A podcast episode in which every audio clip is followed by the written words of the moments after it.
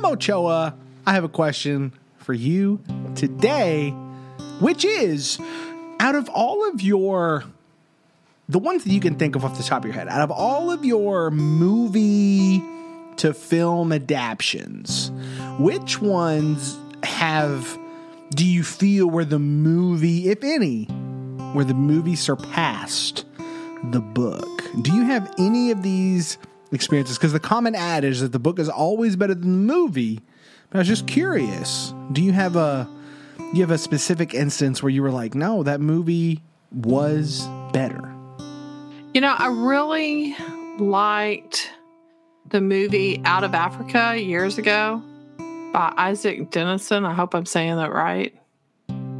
And when I started the book, I didn't get finished with the book, but it was beautifully written. I either I just didn't finish it or whatever, but the the movie was beautifully produced. So I loved all the I could not have visualized Africa the way the cameras did. Does that make sense? So I don't think it was actually, I mean, it was written beautifully, obviously, but um, the imagery and all of that was great, but my imagination was not good enough. So I think I enjoyed the movie there a little bit better than I would of the book. And I didn't quite finish the book because the movie came out and then, you know, hey, that was done. But I didn't quite finish the book. But I do love the beginning of that um, uh, where they describe Kenya and all of that, the book itself. And I would use it when I taught geography. I would use it to as a model for how to describe a landscape. It was it was it was marvelous. At least the very beginning of it. But it's kind of the I wouldn't read the whole book to kids. It was just that very beginning because it was all about um, the landscape. And then I put the the book up and wouldn't let the kids read it because it has, you know, it's not it's not for kids. But it was beautifully written by Isak Dinesen, who is actually a woman. That was her pseudonym. Did I answer your question? Yeah. Yeah. You know, I was I was trying to think of this because I've always said the reason this was on my mind is because I started I've been I, I don't know if I've said this on the podcast, maybe I have, but I've been struggling to read fiction since like COVID started. Mm-hmm. It was like everything I read, like I just, you know, like I don't know. I felt like there was there was so much going on in America, and there's so many problems and stuff. I just feel like in like I haven't been able to invest myself into fiction. I read some mid grade stuff this year and some YA because I needed to check, you know, some books for kids and you know share some reading experiences. That was kind of like you know it takes me like a few days to get through one of those. So that's not like mm-hmm. what I consider diving into fiction. Um, but like my reading fiction life has kind of died. So I've been I'm on the the look for uh, just fiction books that connect to me. And I I've been playing for people that don't know. I'm a big gamer. I play games all the time, like video games, whatever. Um, I've been playing a game that's kind of like a like a funny mafia story, kind of. Mm-hmm. And I was like, you know what? I I love mafia movies. First of all, it's like one of my favorite kind of movies. Like The Departed is in my top uh top two movies. It's like The Matrix and The Departed are like my two favorite movies of all time. Have you ever seen I The Departed? The Matrix. I um feel like I oh, have. Oh man, if you haven't seen it, who's in we, it? Tell we got to make it. a movie night with me. oh, I, yeah. who's, who's in it? Uh, it's got Leonardo DiCaprio, Matt Damon, Jack Nicholson. I mean, it's got them not, all in it. I know which one you're talking about. No, I've not seen that because I think it came out. Um, my husband, for some reason, didn't like Leonardo DiCaprio, but I did. I did talk him into doing The Revenant. We did talk him into that one, right? But right. he was one of the these Revenant, guys. A Revenant. I know I said it wrong because I'm not looking at it. But one of the things is, is I did get him to see that, and he really liked it. But then when I tried to show him another one, he's like, "Nope, I still don't like him." And he just want if he didn't like the person, you're not getting it. It was really hard because he would send me in. We loved to watch movies. We did it all the time. That's actually how we met. Was going to a Star Wars movie. We met in line. So that was kind of interesting. So movies have always been our go-to. You know, he loved movies more than he loved to read. So we went to a lot of movies. But then if he would read something about one of these character one of these actors and he didn't like something about him, he was like, "Okay, we're done." And then it finally got where it was really hard because he couldn't walk around. You know, he got where he couldn't walk. So I would have to go in and pick a movie. Do you know how hard it is to pick a movie for someone who doesn't like just about every major actor like Leonardo? I mean, like oh, most of those right. people, he was like, and so then, or he would like get real emotional. So like he would be mad, like if he was mad at a friend or something, and if that movie had something to do with whatever that friend did, forget it. I mean, I had to I had to really think about all the different time about thinking about getting a movie for an audience. It was really hard. So anyway, that's all I remember from you. That I think that's probably why I did not see The Departed because half of those people he was like, nope, done with them. Nope, done with them. I, they would do ah. something, or he was like crazy like that. Especially so, once he got really, really sick. So it was kind of interesting. It's literally so good. One of my favorite movies of all time. I'll watch it.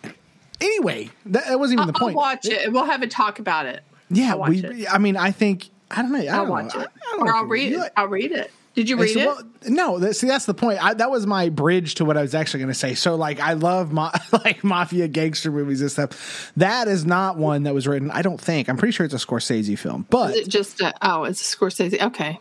But my point was is that I was like, what? I was like, well, I want to read a book that's kind of like this, like that's kind of got that gangster vibe stuff. Like I was like, you know what? I got an old copy of The Godfather I have up there that I've never oh my really god fully read. So I I grabbed The Godfather and I was starting to read it. And you've seen The Godfather, yes? Oh have I seen I, The Godfather? Let me tell you, I I can do the lines. I can tell you what's about to come up because that was one my husband loved The Godfather. Nobody could have ever. He loved every actor there. He never got mad at them. We watched that over and over. All so, of them. I have all. I have the whole series. I have them all. Yeah. I mean, I have all the movies. So and I have the books. I I love The Godfather as well, and I was mm-hmm. like, I just I've always liked the movies better, and I like I bought the book and then I read some of it, and I was like, man, but I jumped back into it, and I've actually been enjoying it. So my answer has always been The Godfather is better than the book.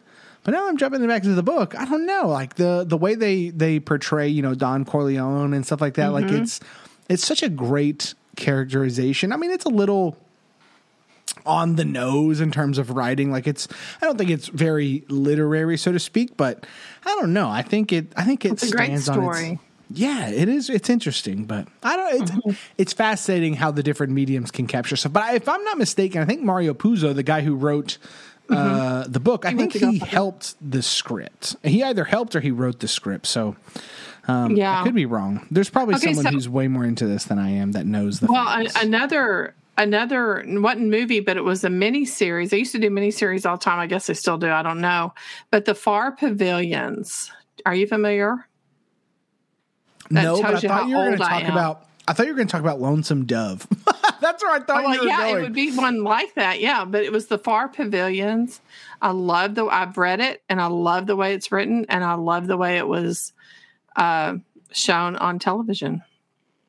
I love the far pavilions. That was such a great. And actually, we probably would have. This is probably political, but we would probably not have gotten into some wars that we got into about 20 years ago if we had read the if our if our leaders had read the far pavilions because it all talked about the that was uh, do you know anything about it i don't i've never even heard of this okay well the far pavilions uh you know, is a historical fiction, which that's my favorite genre. As a matter of fact, I'm reading a historical fiction right now that's real, that's kind of based on real.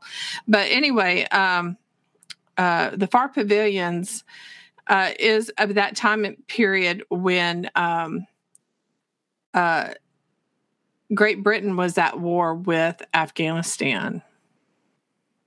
And there's a there's a line in there that said, "Nobody ever wins," and this was way. I mean, the Russians the Russians might have been in Afghanistan at that time, but this I mean, if you had read this, but it's about one of the princesses yeah, in someone India. someone who was very observant about that time mm-hmm. period. Yeah, and I can't right now. I can't tell you who, but I loved it. Was it was a great book. It, it's a series as well. A series. Yeah, have to, I have to check that out. I love historical fiction. Pavilions. But, ladies and gentlemen, this is Craft and Draft. That's Pam Ochoa. I'm Jacob Chastain. We're here to talk about Reading Writing Workshop and pretty much everything in between as we podcast and get more into the groove of this show and go back and forth. You know, it's just, I just love the meanderingness of a lot of it, having great questions getting to know each other. Hopefully, you guys are joining in, either shaking your head saying Chastain the Departed is horrible, Godfather is clearly better than the book, or maybe you don't. I don't know. If you have questions, you can submit them at craftanddraftworkshop.com. We love answering questions. We're probably, hint, hint, going to be going live at some point over there on the Facebook page. You need to go like us over there on Facebook. But today, in the meantime, what we're going to be doing is we're going to be talking about breaks. Believe it or not, it's summer we're podcasting right now and we're not stopping podcasting, but breaks are good to talk about. I felt like we should have addressed this because maybe like two episodes ago, maybe last episode, I don't really keep track. One of our episodes was that summer PD vibe, all about going into training in the summer and keeping the PD up. But it's also good to take breaks, but I'm sure during this episode, we're going to talk about how Pam and I are horrible about taking breaks, but we'll, we'll see what happens as we dive into that here on Craft and Draft. Alrighty, Pam, let's just get right to it. Are you good at taking breaks? Yes or no? No gray area. yeah, I'm shaking my head. No, I, I, don't take, I mean, if I'm not, I, I don't take breaks. It drives people who crazy like my mom. So why is that? Because here in the the teacher community. You know, it's it's very big for people to talk about wanting to take breaks and to use their summer wisely and use their, you know, winter break wisely and all of that stuff and don't don't take any work home, don't do any of that. So why is this a struggle for you? Why is this a struggle for teachers in general? But let, let's let, that's the big question. We'll get to that in a minute. So for you though, like why is it why are breaks not hardwired into how you operate just as a professional and just as a person? I don't know. I guess it's. I, I think it's hard. I think it's my DNA because, um, I, I really, I, you know, my parents were uh, coaches and teachers, and my dad always worked. My mother always worked. My aunt, who has was a teacher for fifty years, is still. She listens to us once in a while always works and she's always telling me you've got you can't be like the rest of us pam you've got to stop and i'm like okay miss 50 years i'll stop whenever you know i get to 50 i don't know man I, she uh, did 50 years 50 years in education she sure did wow and she's a math what? teacher I'm at 35. Or going you got some 35. time to catch up to her. I know. I, I know it. Now my parents, they were they were about 40 years. Mom was 30. Mom's probably got the least amount, but she stayed home with us. So that's still a teacher because she taught me how to read. Yeah. Because we didn't have kindergarten back then. Because, you know, that's how old I am. No, they they had kindergarten. Learn how to read on cave go. paintings and. yeah, I know. I know how to do all those hieroglyphics. I got it. No, um, I know. I think, but my dad always worked, and you know, as a coach, that's that's a year round. I mean, you're always dad. My dad would always have an open gym, and everybody. I even ran into the guy that remodeled my house you know, no part of my house anyway. He didn't do all of it, but uh, he was he came over. They got him, you know, insurance people. Kind of find out he was like, so, so where are you going to go stay? I said, go stay with my dad. You know, oh, who's your dad? You know, so I tell him, he's like, oh my gosh, your dad. He used to open the gym for us, and this guy is older than me, so he's at least that was in the seventies. So my dad would have open gym all year, all summer long as because it was before all these stupid rules. I'm sorry, did I say stupid? But there's a lot of regulations that I think hurt. I mean, I like that might be good or bad, but you know, they always had so the kids always had somewhere to go because they always would have open gym. And then my dad would always he would work at the airport. He would he also flew planes and he would fly people. He would build stuff for people. He was always working. Um, my mother always had another job as well. Uh, they also ran the public swimming pool at times. So, I mean, there was always a job going on. So, I think it's just ingrained that you just you work. If you're not working, you're volunteering. So, I do volunteer, some volunteer. My parents do more than I do, but they do prison ministry. They do all kinds of stuff. So, I think it's I think it's been modeled for me. So, I think my mirror neurons oh, is what is, it's all about.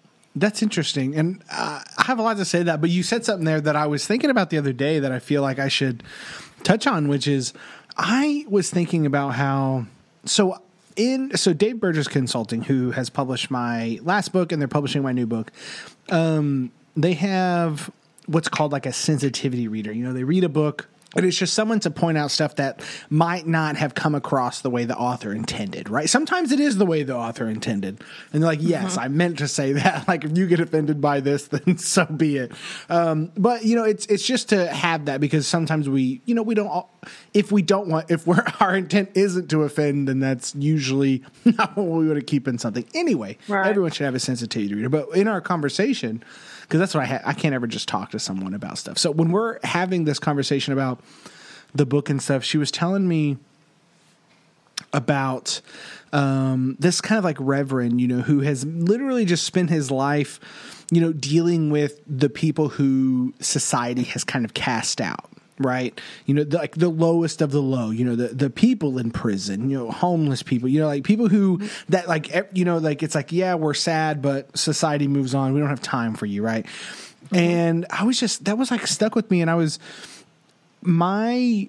I, don't, I had just been recently thinking like hardcore about like what if like bringing like writing workshop to like a prison like what I mean just think of the power that this could do for a lot of people that who are eh, have been you know silenced by a system that literally encloses them and says you're no longer human.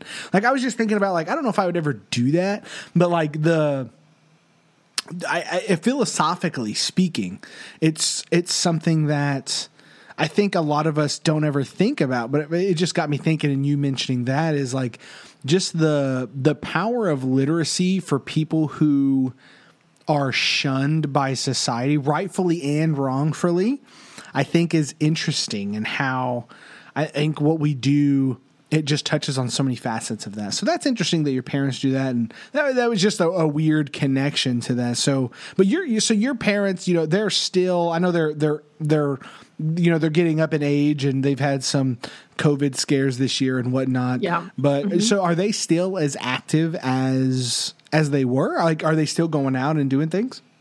Well, yeah. Like my dad just came over and moved on my entire classroom into my other room. So, yeah. Oh man, they they do that. Um, he helped me, and and uh, but yeah, they still do the prison ministry and uh, they do service. Mom mom spent all day today. Uh, does that she does she leads an art class, and so uh, they spent all day today uh, designing sets for Vacation Bible School.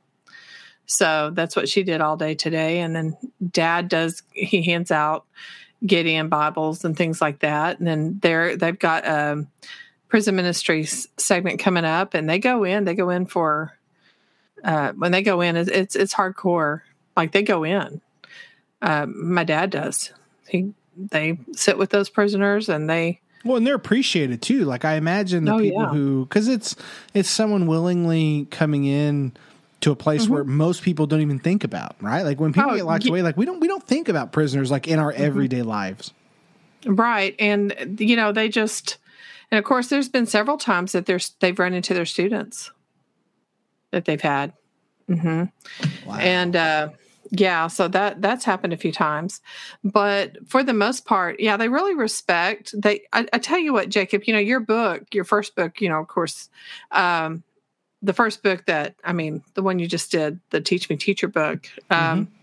You know, you talk about how teachers impact you, and that's one of the things that they really seem to respect my my father for is the fact that he was an educator and he made you know a difference and stuff like that.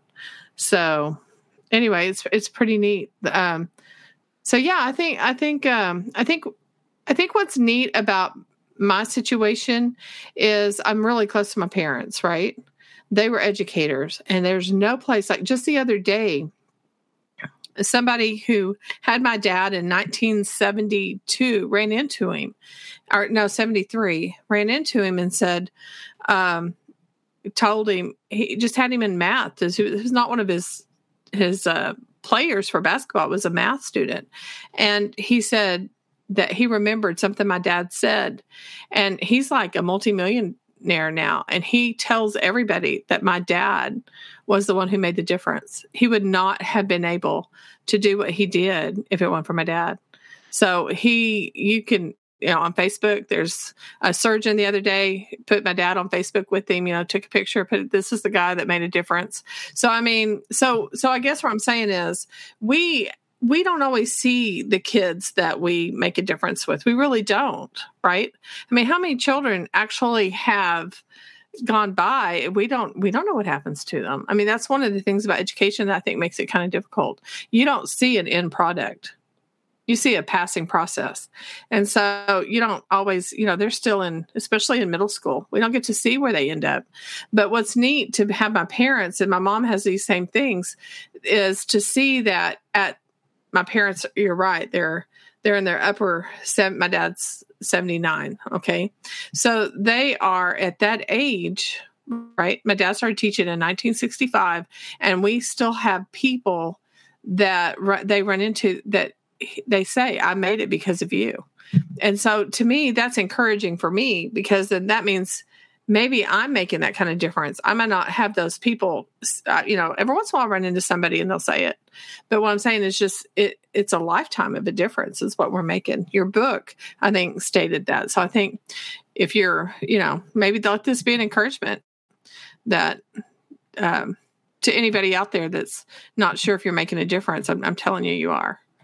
Well, and you that's, are. I mean, right there is, I think that's so important to think about because, uh, part of that book, you know, there there is a a savior mentality that I put in that book that I wish I could have kind of scrubbed a little bit, but I think the overall message is correct in the sense that you know, it's it's not a teachers aren't saviors, but we just by being who we are, we can be to a lot of people if that makes sense, right? It's not mm-hmm.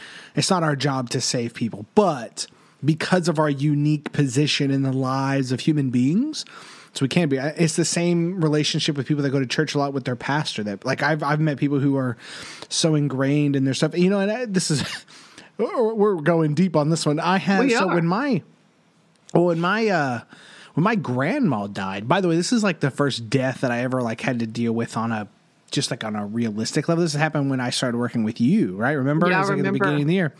Mm-hmm. And I was kind of weirded out by it because I was like, I don't I, I shouldn't really know how to handle that. So we when we went, you know, we went to the like church service, and my grandma's like she lives out in the country, very southern uh, family. You know, she was like seventy eight, I believe, something like that. So she was uh, fine, but she was she was the one out of my grandma and grandpa. We, we thought she was going to be the one that lived the longest, but her cancer came and it went to her brain, and then it, it was wow. over. But we I remember sitting in like the like at the funeral and like listening to the pastor like tell stories about her, and I was just thinking, I was like, he was a teacher, right? Like he was a, a, an educator in a in a different light, but still an educator. And I think the the stories that he told, like he told one story of, uh, he said like she would always be the one like cutting up in the in the back, right, talking to her friends and stuff like that. And one of her friends like raised her hand and said, like, yeah, that's what we do. And I was like, I knew I got it from somewhere, but the you know, and she would have yelled at me if I would ever done that. But it, it was so interesting to hear him speak like that. And then he told us a story about like when she was kind of you know, when she knew things weren't looking great, right? You know, she was reading a lot of her Bible. She was doing that. She was always you know, a devout Christian and whatnot. She was reading it and she called him. This is a story he told. He was she called him and was talking about.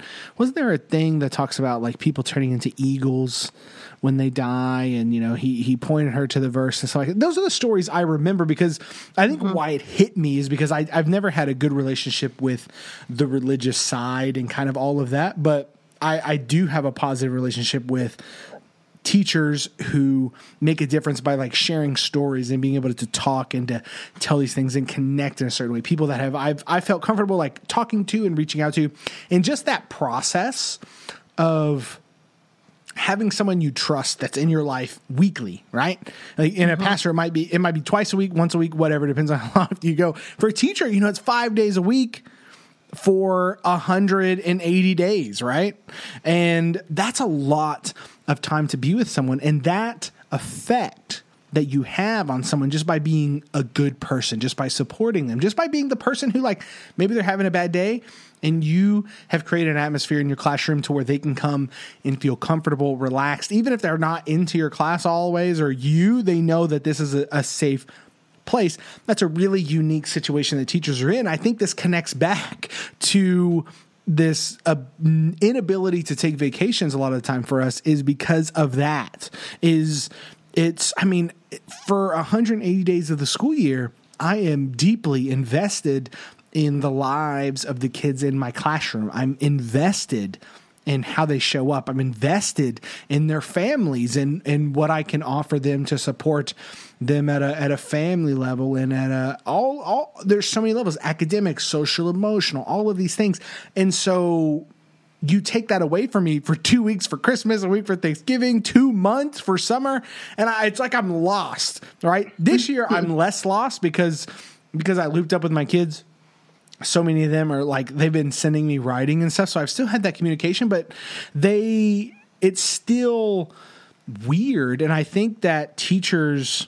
I think this directly connects to why we struggle to take a break because it's not it, you know, it is that we love the work. We love teaching. We love the pedagogy. We love learning. You and I are representations of that. We, we've read between us probably literally thousands of professional development books and research articles and et cetera, et cetera.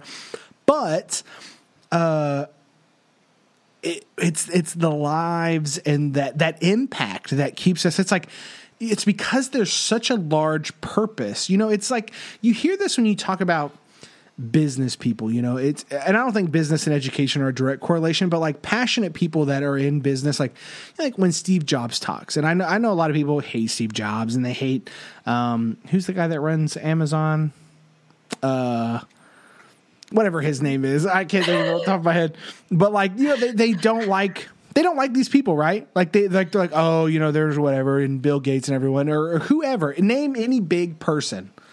It's uh, it's Bezos, and I didn't have to look it up. Yeah, Jeff Bezos, right? Bezos. Yeah, Bezos. Bezos that's it. And so, but they when they talk about this stuff, when they talk about their passion for their work and how like dedicated they were, it's it's they they understood that what they were doing was life changing, and it really was. Whether you like them or not, what all of these big billionaires did was life changing. You don't become a billionaire by not being so devoted to something that is life changing for society. So that I think that's an interesting thing is that teachers we're not billionaires, which is interesting, but I, I would argue that the relationships we build, I think it makes us more rich than a lot of these people because it's it's like how many people can say like your parents that like they're still responsible for affecting so many people in their lives. And they're not in mansions. They're not rolling in the dough. You know they still have bills to pay. And honestly they're probably worse off because they worked longer than they should have.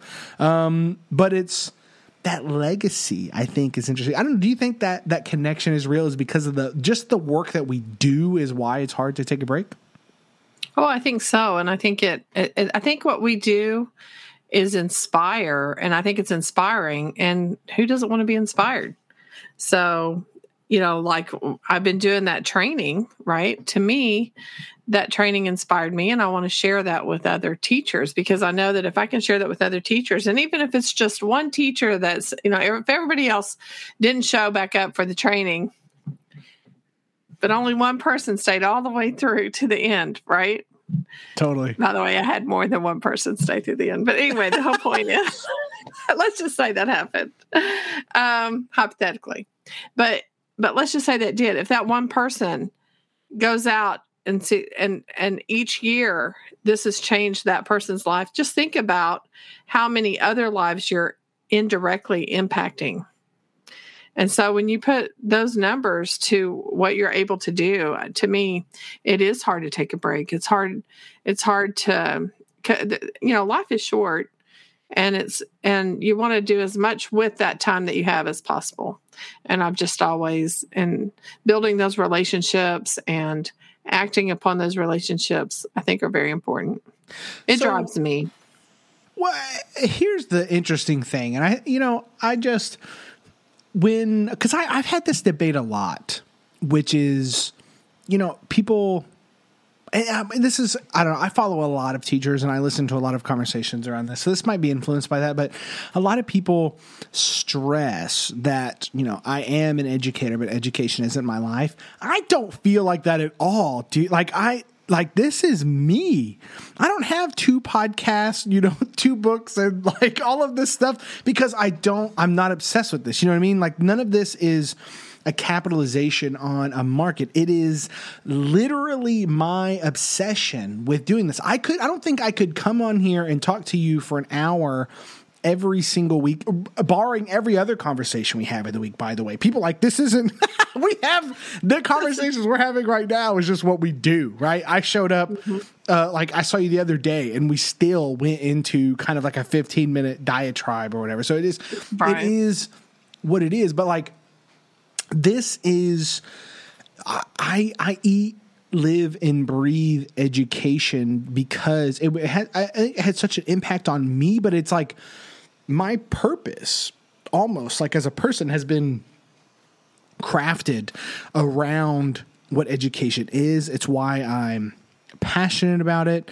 It's why I talk about it all the time because it's like I'm I'm I the job is so important. I feel like I can't it's not even like I feel like I can't take a break. It's that I don't want to take a break. Does that make sense? Like mm-hmm. I have it's like I have to keep going. Now I, I have to shut down certain things, right? Like I, I can't stay uh, I can't do one thing forever because I have to. I have so many things I'm juggling. Summer is like my big podcast time because I have to kind of bank stuff because the beginning, like first few months of teaching, is chaotic at our campus. like I know I'm going to be incredibly busy and whatnot. So all of those things, like I have to kind of juggle how I handle stuff and whatnot. But it's still, it's like this dedication to stuff. So when even when like I do go on vacation. Like we go, we didn't go on vacation this year because we just bought a new house. So our vacation this year is like us just like, you know, redoing our house and enjoying the new house that we bought and whatnot. Mm-hmm.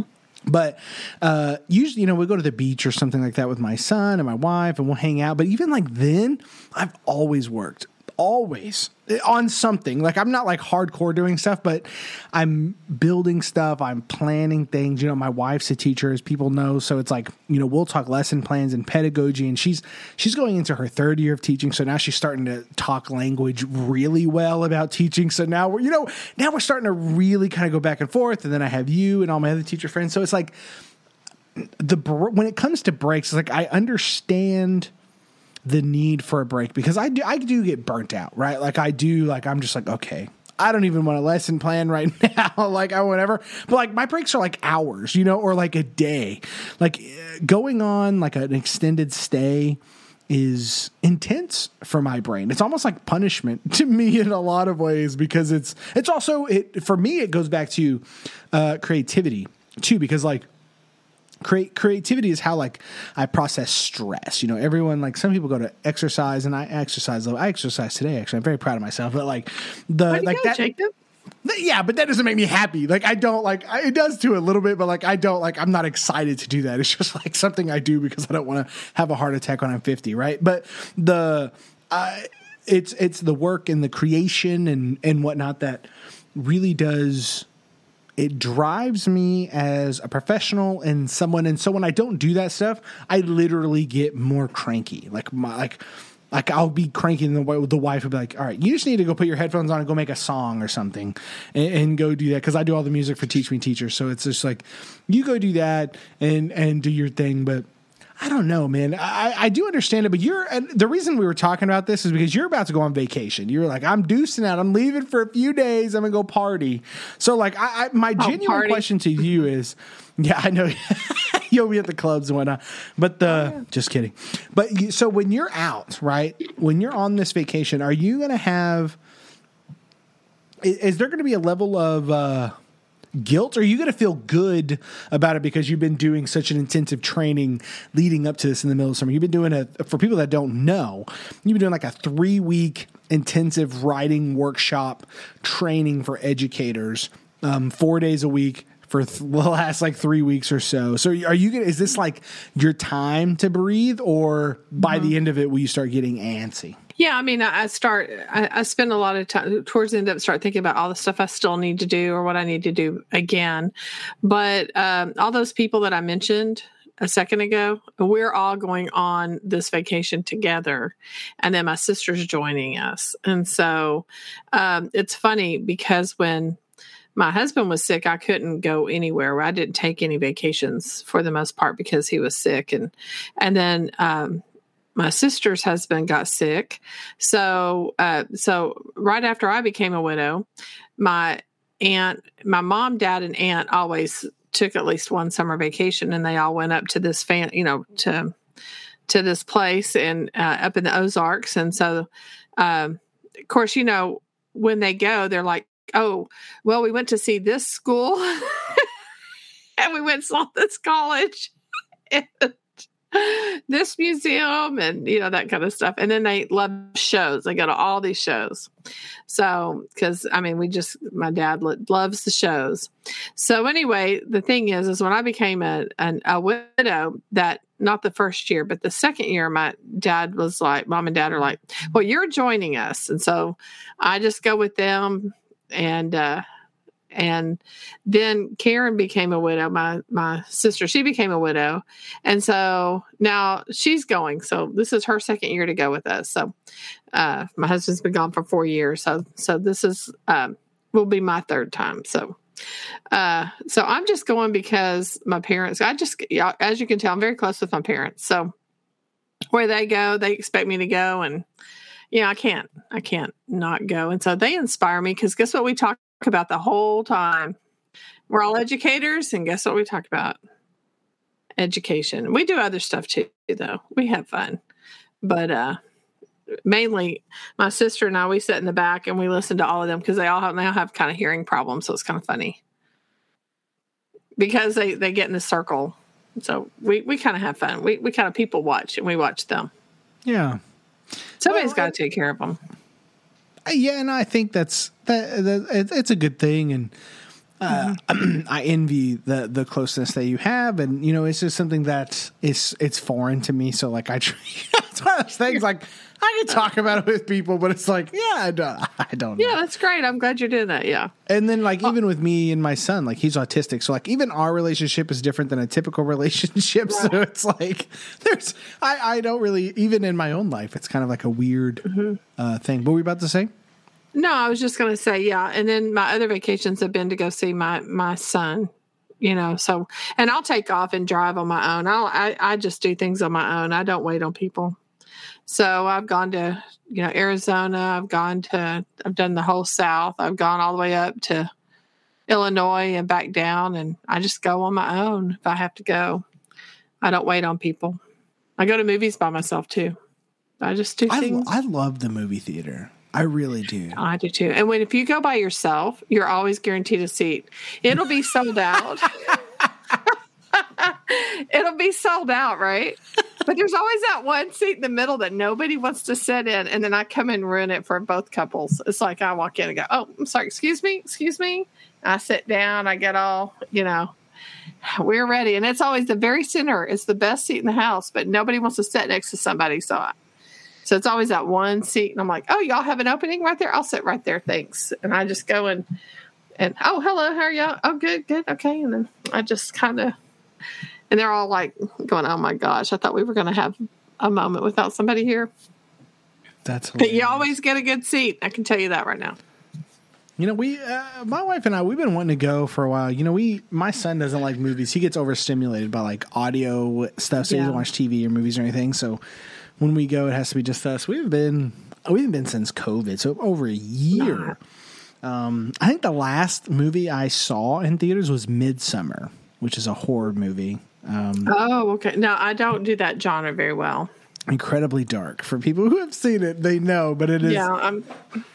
Um, I, I, like horror in the sense I like horror fiction too. Like Clive Barker is one of my favorite writers for a long time, but um, and he gets a bad rap, but he, you know, he wrote Hellraiser and stuff, but his writing kind of moved beyond that. It, it, became really artistic, and he started merging his own art with his writing in weird ways, which I thought was really interesting as a kind of young adult and whatnot. I've kind of grown out of it at this point, but very interesting artist. I've always loved that, that's kind of like my metal vibe too. You know, I listen to metal music, so like that have a you know the the darker side. Like it's always spoke to me a little bit. But I've always liked Clive Barker because he always used the darkness to talk about the divine, which I thought was an interesting contrast. It's not like you know Stephen King. You know he write you know a lot of his stuff is it's very dark and like kind of built on the monster.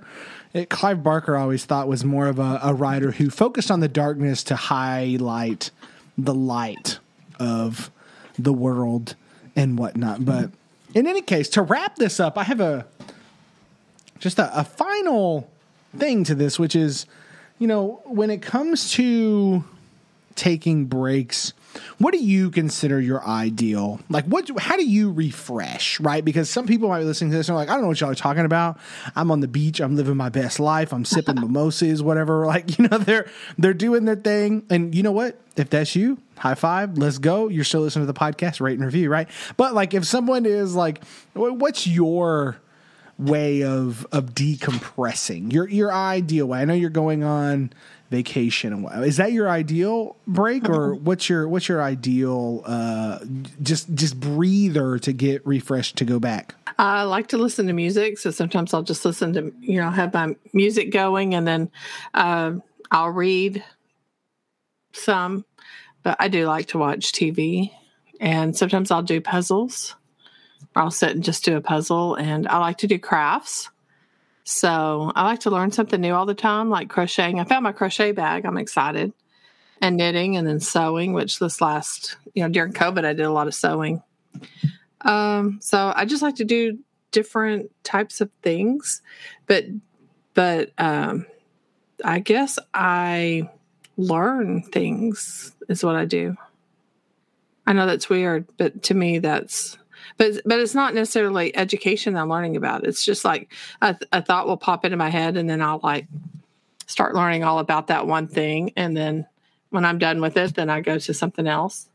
Um, I like to, I don't know, I go to I go to church and I do things like that, and just kind of make sure I have at least one day every week where I'm not really doing anything that's school related and that's what I try to do. It's usually Sunday.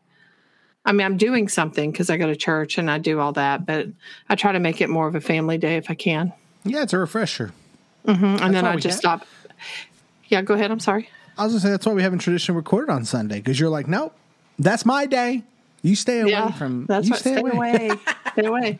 Now um, we do sometimes every once in a while if we have to. I mean, but um, I also like to watch. Um, I get involved in series. So right now I've been watching Burn Notice. These are old series. So I like little spy movies and stuff like that, spy shows. So right now it's a really good little thing. So I, I do that, and uh, sometimes I journal. I don't know. I just I just kind of. Oh, I know what I really like to do. Now I'm thinking about it. I work in the yard. That's what I do especially when my husband was sick. I couldn't go anywhere, so I would go to my backyard, and I would fail as a gardener. That's where we and I had, had, I grow have, potatoes. You know, yeah, I, I grew a whole garden. I had I had corn and squash and yeah, I spent a lot of time out there. I've I've built a patio. I've um you know, not properly, but I have built a patio. I laid, I've laid uh, stone and all that stuff out there, and uh, grill. I, I, I, did. I was the one that did all the grilling, and uh, it's not. I think the wind kind of got knocked out of me with my husband. And then I got sick with, um, you know, I've had to have some surgeries after he died, and so uh, I'm trying to get back into the into that. I just can't do it right now. I'm, I'm so my my plan is next spring to get started again, but I haven't done that lately because I just I couldn't there for a little while.